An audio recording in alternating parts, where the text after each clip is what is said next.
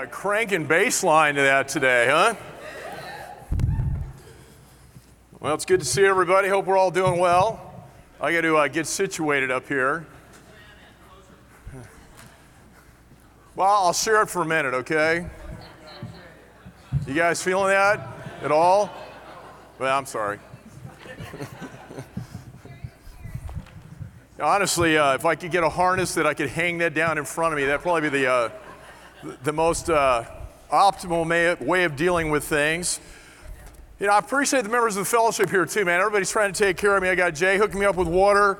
You know, I, I bring a handkerchief to kind of, where is it? Mop off with, but I guess Henry was figuring that that wouldn't suffice, so he hooked me up with both of these once the handkerchief runs out, and uh, I, I, just need the assistant that you have, Henry. I, have got the, I had the opportunity to kind of sit in and watch your, uh, one of your surgeries, and uh, you had somebody mopping your brow there, if I remember correctly. oh, come on, babe.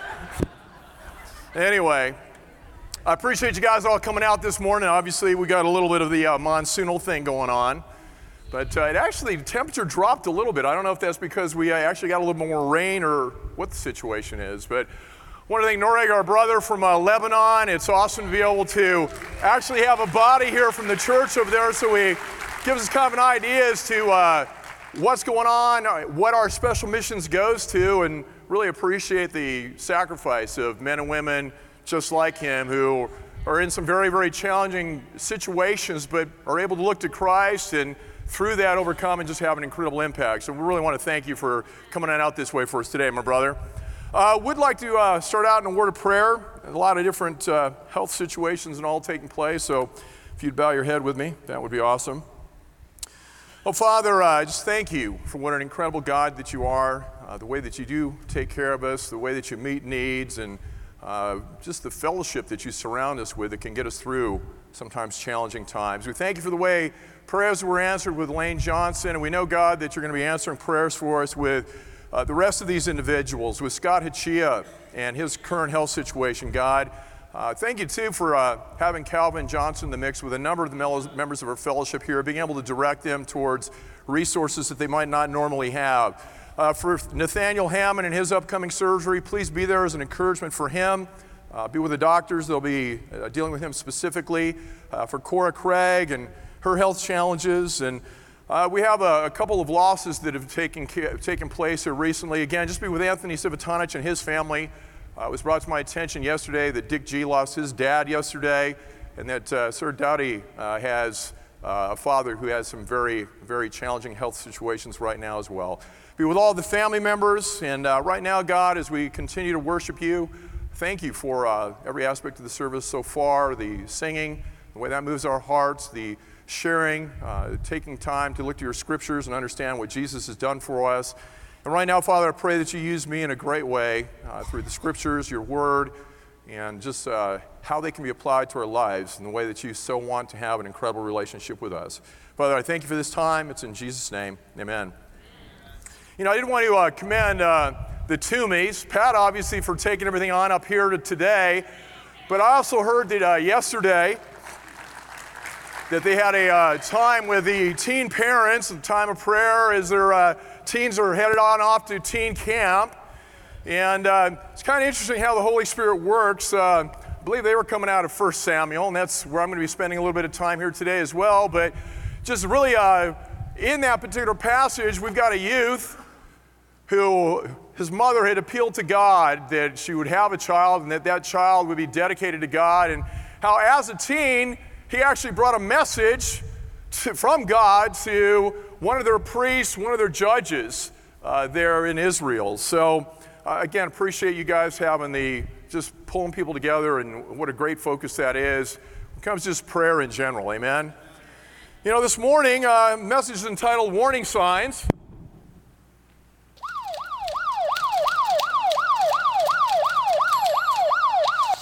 Now, it looked like we had a couple people start to get up out of their seat there for a minute. Uh, I, I, know what sirens can do. I mean, there's all kinds of sirens. When I was a kid growing up, uh, once a month on Thursday mornings, you know, we had the air raid sirens going on, and, you know, we'd, we'd duck and tuck under the desk, and, you know, I guess that was going to take care of us in, the, in case we ever got hit by a nuclear bomb. Um, You know, and there was, I remember one occasion when one of those things went off, not on the normal scheduled time, and it, you know, kind of makes you pause for a little bit and you listen and, okay, what the heck's going on here? But, you know, we have a lot of different warning signs. There's lights, there's bells, there's buzzers, there's sirens. I mean, we got signage on our freeways that are generally there to keep us from harm. And just thinking through some of the signs that we can get from God. Uh, this morning, as I stated, we're going to be focusing on 1 Samuel 2 in verse 12 uh, through uh, 36. I'm sure I've got this on here. There we go. And, uh, you know, as you've seen too, we've had a, we've had a number of wildfires here recently in uh, California. Uh, we tend to get them locally uh, with the drought conditions we have, the Santa Ana winds. There's a lot going up in uh, Northern California and the uh, forested areas up there because of lightning strikes. So, you know, this is an issue that we can have from time to time in California. And it was an interesting article I came across in USA Today that was entitled Hesitation is a Fatal Mistake. And uh, there was a situation in particular where there was a firestorm. They, they claimed two, do- two dozen lives in Northern California. And uh, this gentleman by the name of John Smoldridge, who was one of the neighbors up in this particular community that was being threatened by the fire. And he remembers just frantically warning his neighbors about what was taking place, what was on the TV, what was on the radio, the fact that the local firemen had come through and asked these people to evacuate their homes. And he realized that there were a number of his neighbors that were still there, so he himself took it on his, on, moment, on his own self to start knocking doors and really appealing people to get out because of what was coming their way. He told the people that he wanted to save, but they wanted to get their televisions and their computers first. He said they looked like they were packing for a trip. The ones who listened to me and left the area lived, the ones who didn't died. You know, you would think that this was the kind of warning that would get people's attention, right? There's a fire coming, you need to act, you need to get out now. And it's amazing how, in those situations, you know, we can, we can justify things and we think that, you know, maybe we're a little bit different. Our situation is a little bit different. You know, time's on my side. It's not that big a deal. Just a few more items and we'll be out of here. You know, you know I'll, I'll keep the roof wet until the firemen get here, you know, which is amazing. I, I, the number of situations where I've read where people are out hosing down their roof line, you get a number of people doing that, and then the fire trucks come through and they open up their huge valves to take care of business, and all of a sudden you're on a roof with nothing coming out of the hose. You're thinking that you're going to be able to, you know, deal with this massive onslaught that's coming your way. You know, it'll never happen to me. That always happens to somebody else. And I think there's something within each of us, even though we hear the warning, we think we're going to be okay. That's not going to happen to me.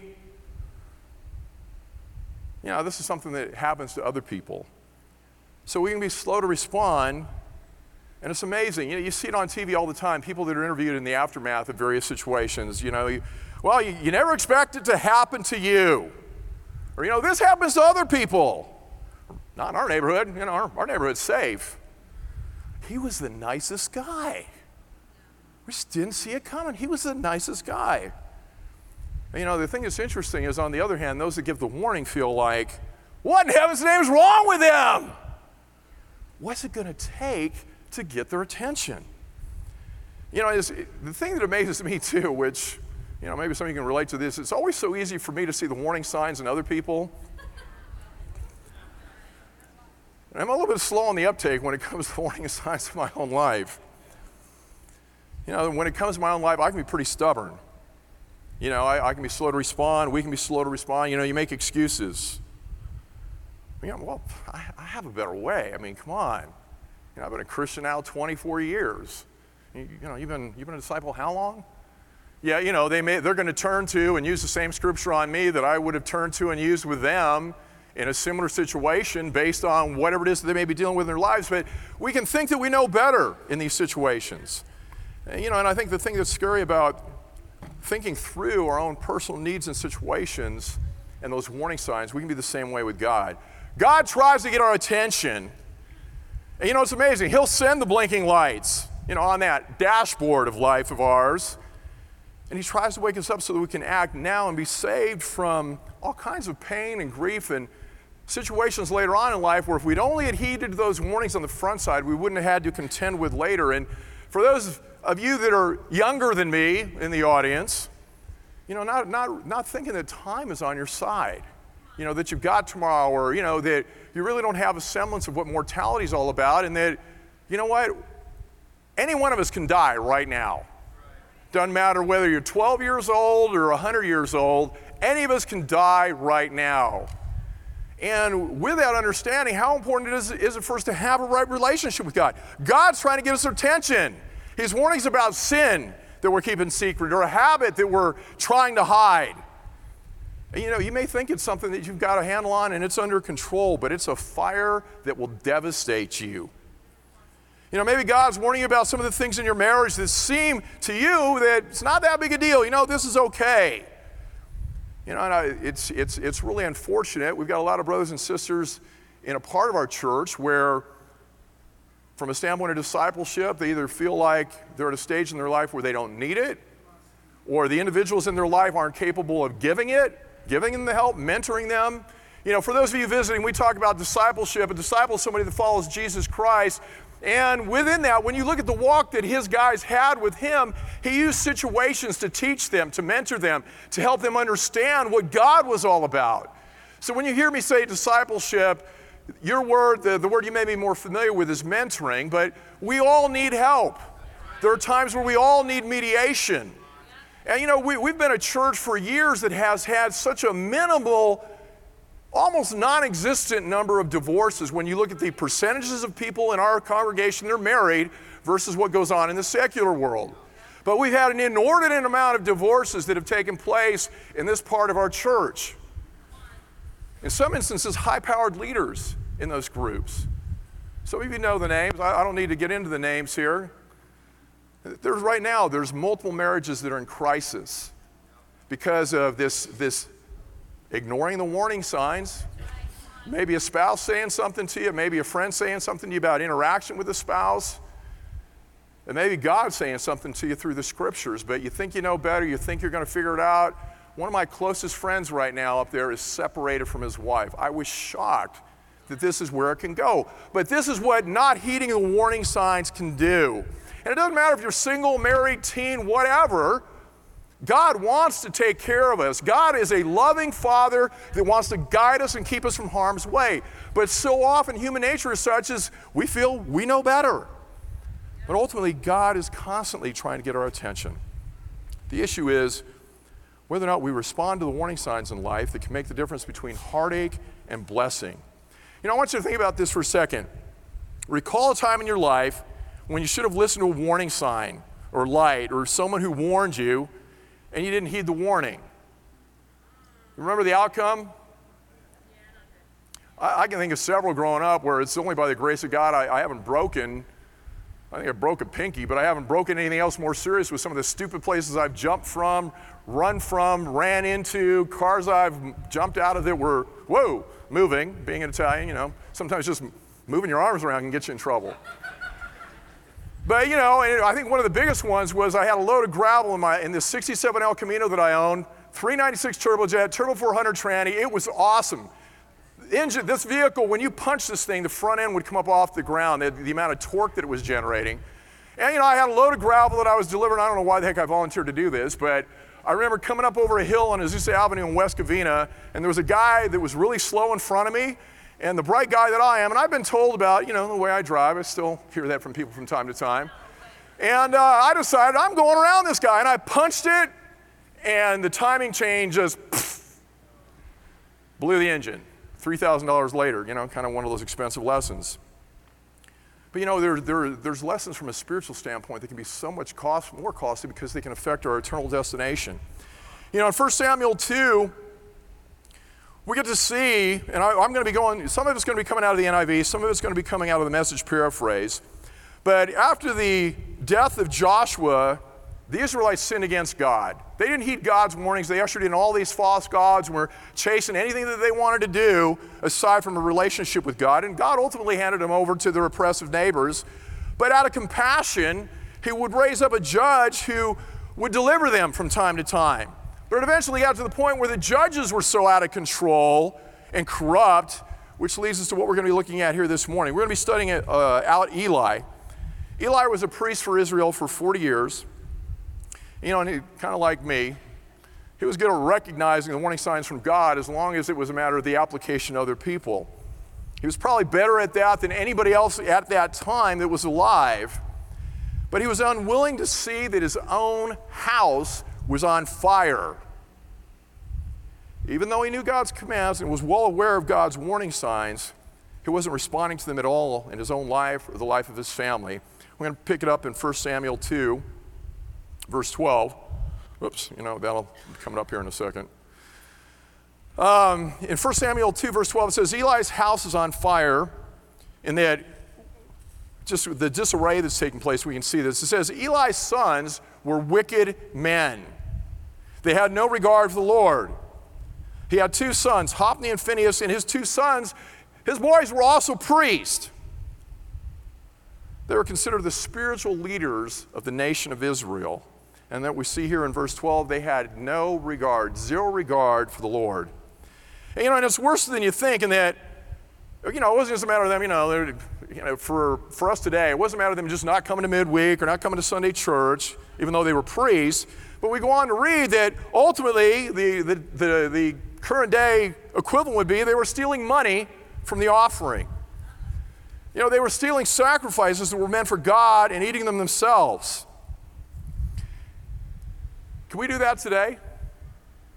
How do we do that today? You know, holding back from God. Our commitment to God in our prayer life, our commitment to God through the scriptures, our commitment to God in serving Him, whether it be with our time or opportunities that we have to make a difference in foreign countries when it comes to something like special missions contribution or our weekly contribution. You know, we decide that, you know what, it's ours. And we lose sight of the fact that no, it's not ours. Everything we have belongs to God. These guys were not only doing that, they were sleeping with women who served outside the entrance of the tent of the meeting, which is God's residence. That's how little regard they had for God. They had no regard. And the thing that was sad and the thing that was scary about this is Eli was aware of this. He knew it was happening. He knew what his sons were up to. In verse 22 in the message, it reads By this time, Eli was very old. He kept getting reports on how his sons were ripping off the people and sleeping with the women who helped outside of the sanctuary. So, you know, you've got this priest and this father who hears these reports. Yo, Eli, you know what your kids are doing? The warning lights and the sirens are blaring. And it's time for Eli to take action. And the Bible says Eli took them to task. Now, for me, I'm thinking, you know, the first time I read this, like, man, he must have put a little hurt on these guys to get their attention. I mean, he took them to task. Well, you know, we can think through some of the things that maybe we would have done if it was our own kids. These were priests. Did they belong in the office they were in? No. They should have been removed. They should have been called to repent. They should have been called to change in the relationship. They've been called back to God. In 1 Samuel 2, verse 23, says, Eli took them to task. What's going on here? Why are you doing these things? I hear story after story of your corrupt and evil carrying on. Oh, my sons, this is not right. These are terrible reports I'm getting. Stories spreading right and left among God's people. If you sin against another person, there's help. There's God's help. But if you sin against God, who is around to help? But they were far gone in disobedience and they refused to listen to a thing their father said. And that's about it. That's all he does. He gives them a good talking to. You know, a lot of you guys read uh, parenting books of one sort or another that have kids. You know, I've seen this in a number of different books. This is called The Threatening Parent. Any of you guys ever read that at all? If you do that again, Junior, I'm telling you. I'm going to turn this car around. Or, you know, I'm going to give you, you know, whatever it may be. I'm warning you if you don't do something different, but you know, how many times have they heard that warning? I'm sure this wasn't the first time, absolutely no, no response. Verse 25 says, But his sons were far gone in disobedience, and they refused to listen to a thing their father said. You know, if Eli was going to do something, wouldn't you think he should have engaged them on a different level by now? God sends a messenger to Eli. In verse 27, says, Why do you treat your sons better than me? turning them loose to get fat on these offerings and ignoring me. And then in verse 31, God takes it up a notch. He says, Be well warned. Not the first time, it's not the second time, it's not the third time.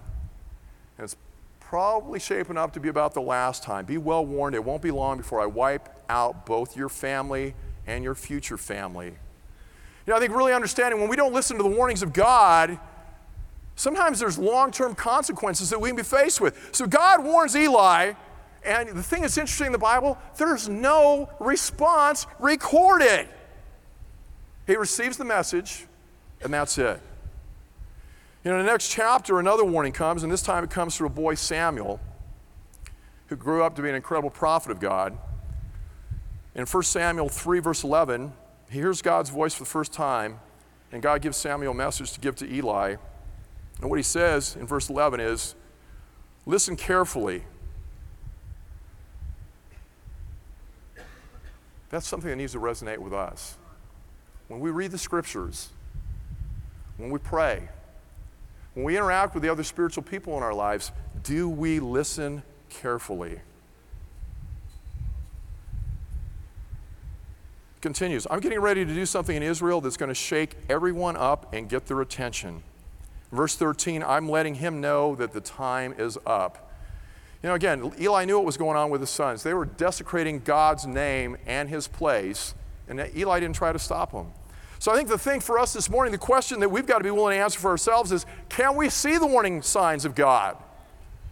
And I think really understanding that more often than not, we can. We do a great job of seeing it in other people, but how's the personal application? And then extrapolating that out a little bit do we realize that we have blind spots in our lives? What are we going to do? How are we going to respond? You know, I, am grateful for, again, you hear me say this over and over and over again. This is not an exaggeration. I so appreciate the men and women in my life. I have glaring blind spots in certain areas of my life. Doesn't mean that I can't see a lot of things and there's, you know, a lot of things that I can interact on that are helpful but sometimes with my, within my own marriage, with my own kids, I've got these tremendous blind spots. because there's a lack of humility more often than not.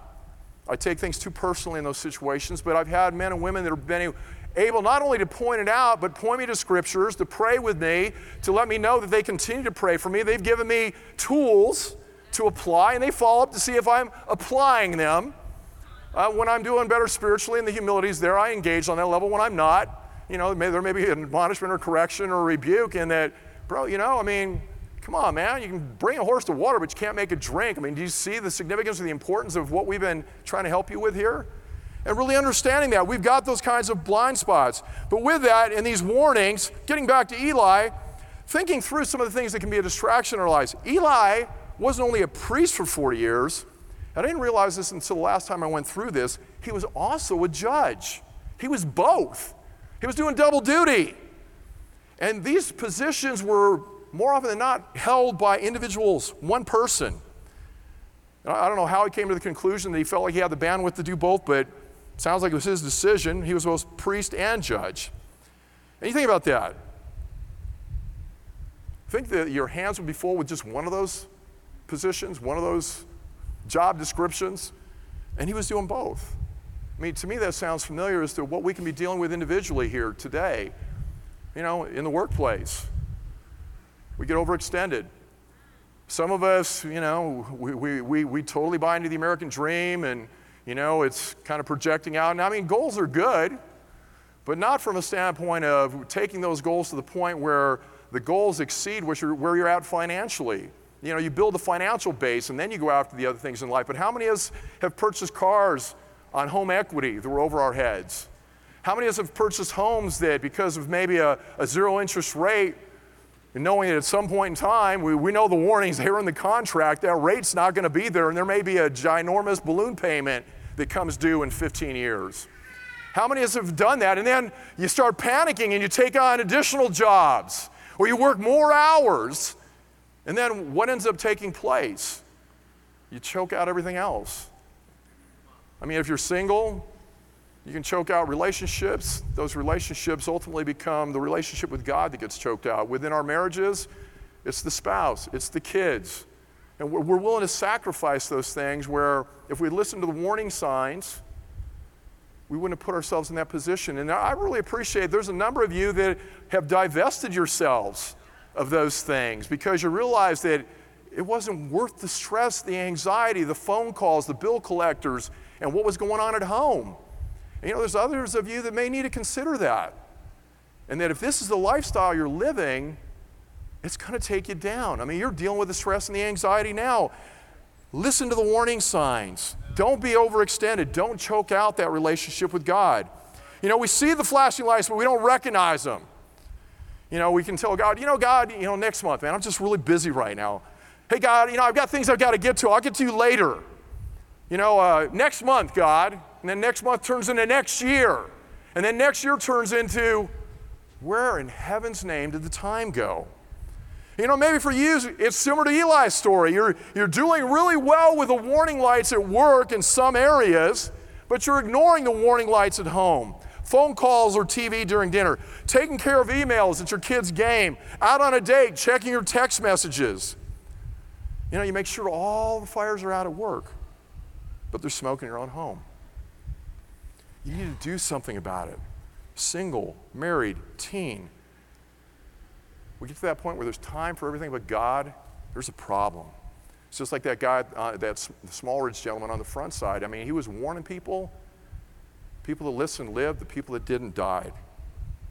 It's on the to do list. You know, we say, God, I, I hear what you're saying, man, I'll get to it later. verse 25, eventually, this is what happens Eli's sons were too far gone. By the time Eli gets around to doing something, it's too late. I have a video that I want us to take a look at when it comes to warning lights. Uh, it's kind of humorous, but I think there's really some application for us today. Thank you for driving me to work. You know, this is my day off, Sheldon. Oh, good. I'm not keeping you from anything. Your check engine light is on. Mm hmm. Typically, that's an indicator to, you know, check your engine. It's fine. It's been on for like a month. Well, actually, that would be all the more reason to, you know, check your engine. Sheldon, it's fine. If it were fine, the light wouldn't be on. That's why the manufacturer installed that light, to let you know it's not fine. Uh, maybe the light's broken. Is there a check the check engine light light? Thank you for driving me back to my hotel. Not a problem.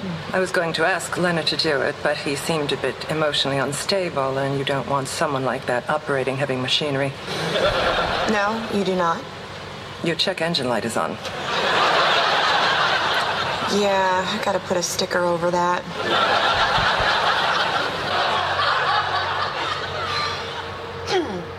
so, I'm um, Amy. Sheldon tells me you're a neuro something or other neurobiologist. Your check engine light is on. Yeah, okay. But the light indicates. Don't bother. I've wasted many an hour tilting at that particular windmill. Thanks again for taking me to the pharmacy. Oh, it's no problem. Is everything okay? Oh, I'm fine. It's just some uh, stomach medication for my trip. Uh, there's a remote yet distinct possibility that I may end up in South America. Remember the old days when I would have said something dumb like, why?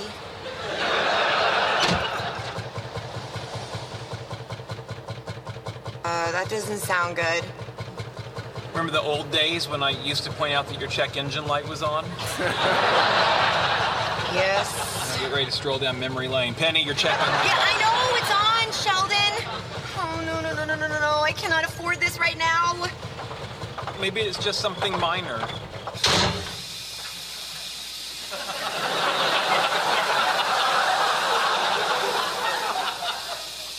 oh, good news! The light just went out.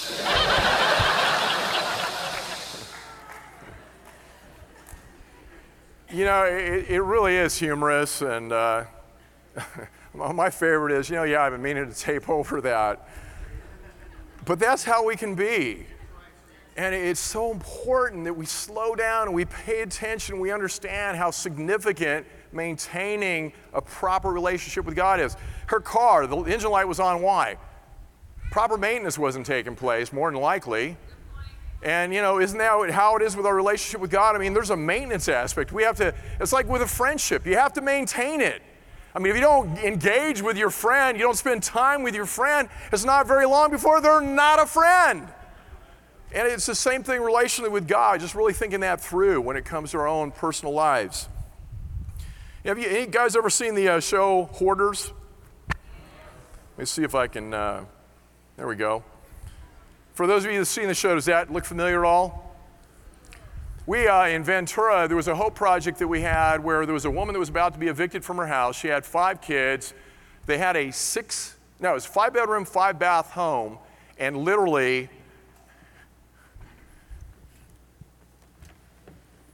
it was like this throughout the house with just the junk that was stacked up. Some of it was at my height.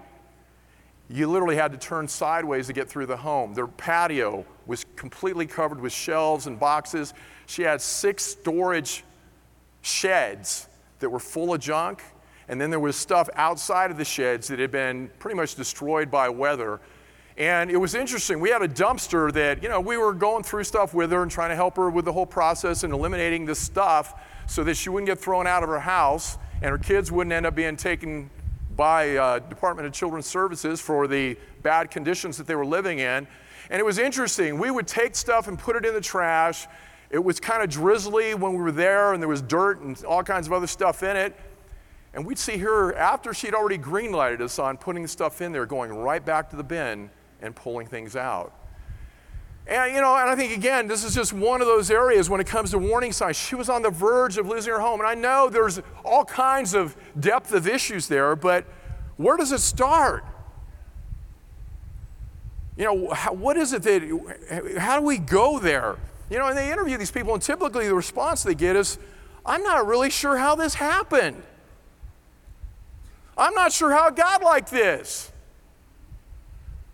Well, how did it get that way? a day at a time, a day at a time. Typical response I'm going to get to it, I'm going to change it, I'm going to make a difference. What's it going to take? Loss of home, you know, the warning lights, the sirens are going.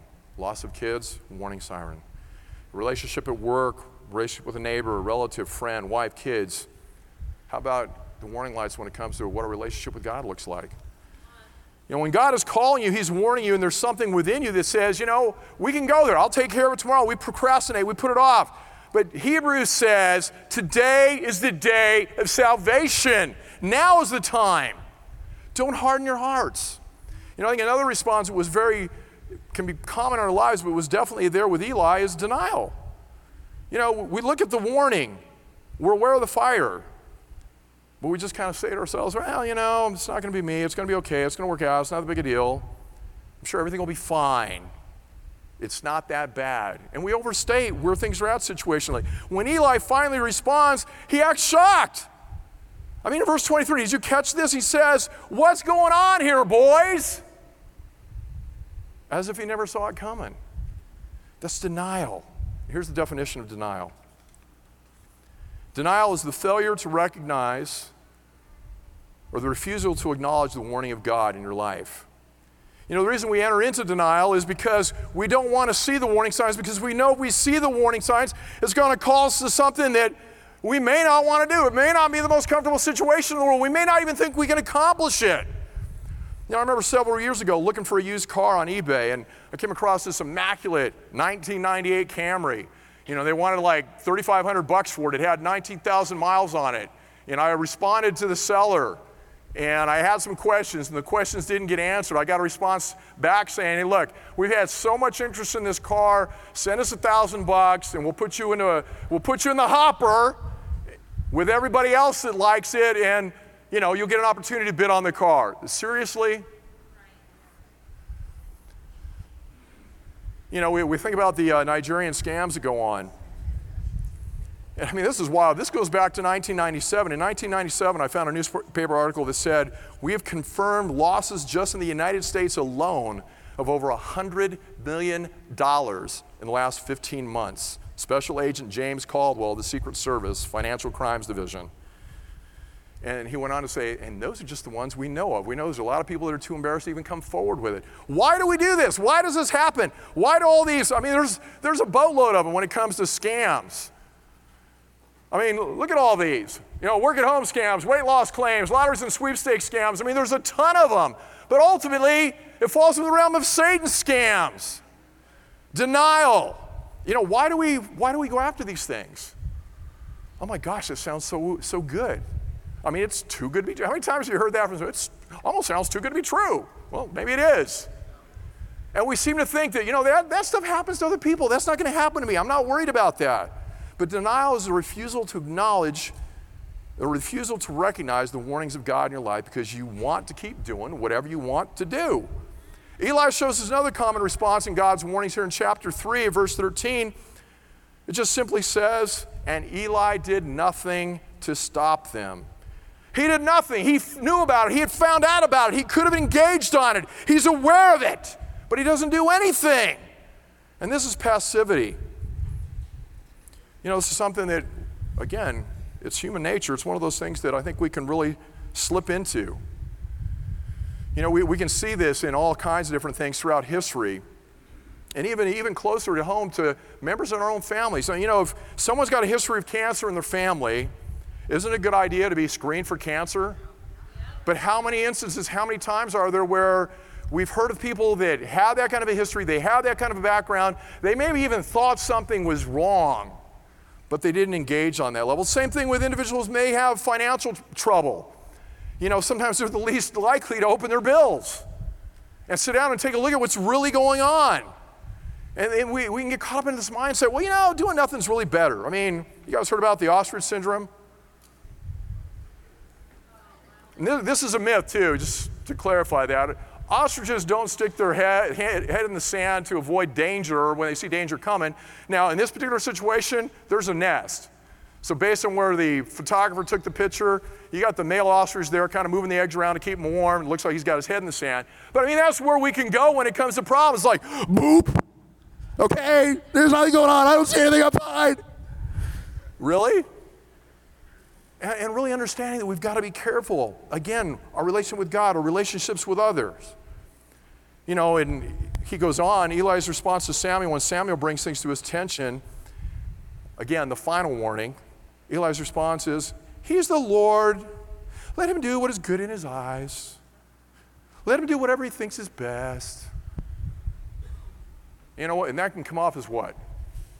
Humble, spiritual, He's just found out his family is going to experience these incredibly caustic, long term consequences. And the response is God is God, let him do what he thinks is best. That's scary. That's scary. He had the opportunity to change the history of not just his own life, his kids' lives, his future kids' lives, grandkids, all the way down the line. But Eli was hiding behind his response and ultimately, what God was looking for in this situation was change, humility, surrender, acknowledgement through action rather than, well, God is good. He's going to do what He's going to do, and you know, it is what it is. We can do that because it's easier to do that than it is to take action. You know, another clue as to why Eli was so passive comes from chapter 2, again, verse 29. Eli says, to, or God asks, Why do you honor your sons more than me? And I think that tells us a lot about why we can be passive in certain areas in our own lives. You know why? It's because we're honoring something more than God. God says to Eli, I'm warning you about your sons. And Eli does absolutely nothing. And doing nothing, he reveals he honors his sons more than he honors God. God's warning you today. Maybe it's about a dating relationship. You honor your boyfriend or your girlfriend more than you honor God. God warns you about your lust. You hear the warning. You know there are tools and situations and people that can potentially help, but you don't do anything about your lust. And doing nothing, you honor your porn more than you honor your God. And the list just goes on and on and on. You can, you know, it could be a matter of you honoring your alcohol more than you honor God. God warns you about work being too much of a focus in your life and that things are out of balance. And you hear the warning, but you don't do anything about the warning. And in doing nothing, you honor your work more than you honor God. It's not passivity, that's an excuse. It's about honoring what you want to honor. You know, we, have got some of you in the mix here that have studied the Bible. And you know, you've gotten to a certain point. Usually it's the light and darkness study where we can kind of see the things that separate us from God versus the things that will usher us into the kingdom with a right relationship with God, pure before God, clothed in Christ before God. But you know what? You need to sit here this morning you need to ask yourself, what is it you're hanging on to? What is it that you want to honor more than God? And you know what? The bottom line with whatever it is, it'll be gone at some point in time. And what are you left with when that happens? There was a number of reasons that Eli was so passive. You know, another one maybe sometimes it can be age for us. Verse 22 says, By this time Eli was very old. You know, I think Eli probably thought at this point in time, you know, it's too late. You know, I've just gotten up there in age, and, you know, what am I going to do now? My kids are kind of out there. And my guess is no matter what age that you may be at, you know, there are people that right now they hear what I'm saying and they agree with this. It's too late. You know, seeing the warning signs in your life, in fact, you've been aware of them for many years, but what are you supposed to do now? It just seems a little too late. You know, if I had heard this maybe five years ago, if I had heard this 10 years ago, if I had heard this 15 years ago, well, how about the fact that you've had the opportunity to hear it right now? You know, we can project out, you know, the house is already burned to the ground. Well, you know, you might say things like, well, my kids are too old, my marriage is too broken, my debt is too overwhelming, my friend is too angry, my reputation is too shot, my addictions are too powerful, my relationship with Jesus has grown too cold. It's not that I don't agree. It's not that I don't want to take action, but what am I supposed to do? Things have gone too far. You know, the reason we have this message from God today is to save you from the heartbreak that you'll experience tomorrow if we don't heed the warning. So, what about now? What if you don't act now? What's it going to be like later? Well, here's the thing maybe it's too late for you, but this is the thing that's so incredible about Jesus Christ it's never too late for Him. It's never too late for Jesus. My favorite thing about God is that He can redeem anything, anyone, whatever color you are, whatever age you are, whatever your background is. Jesus is the Redeemer of all that surrender to Him. If we're willing to give it up, whatever it is we're honoring, it doesn't matter how bad you think your past is. It doesn't matter what you've done. It doesn't matter that, you know, you may be playing it out in your head, one of Satan's scams. Man, I mean, you know, I did this, I did this, and I did. Jesus can't forgive me of that. Really? This is the Son of God.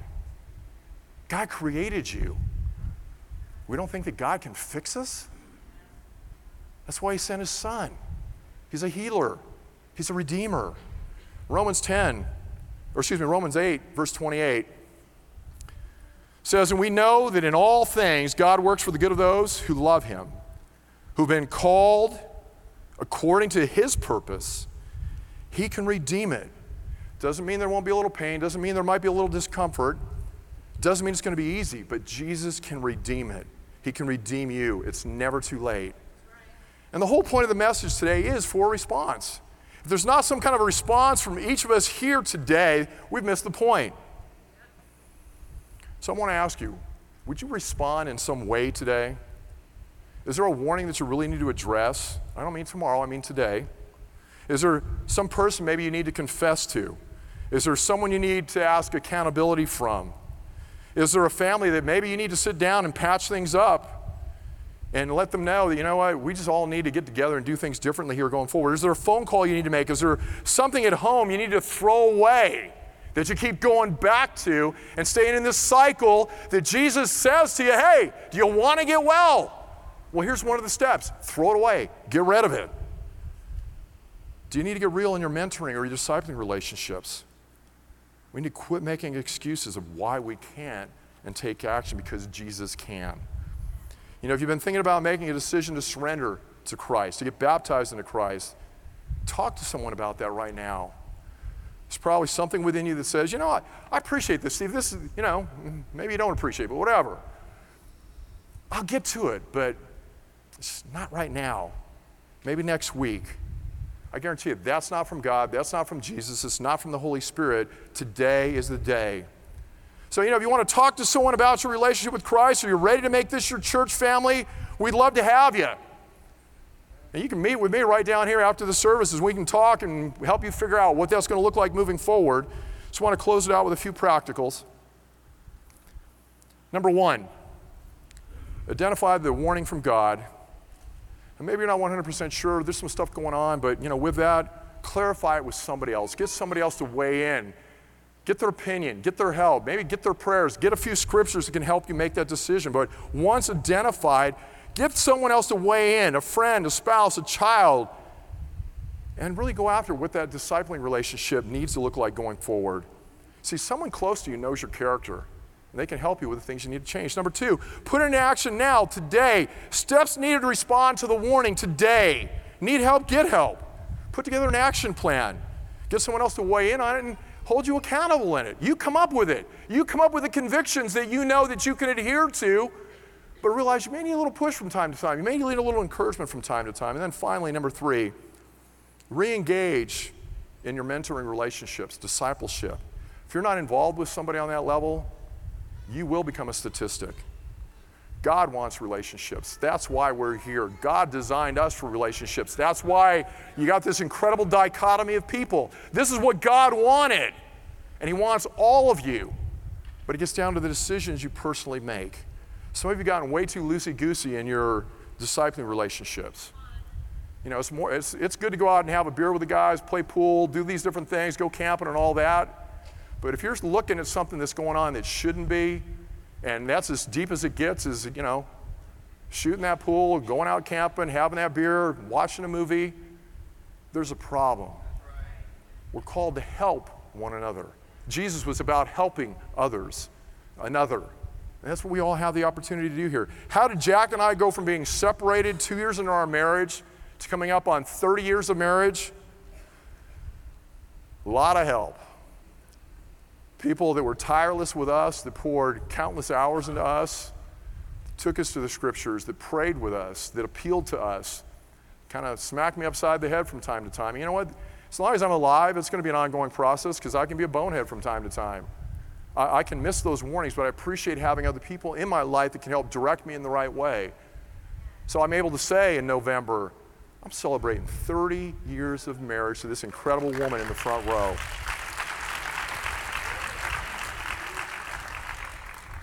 Take some time to go back through those two chapters, 1 Samuel.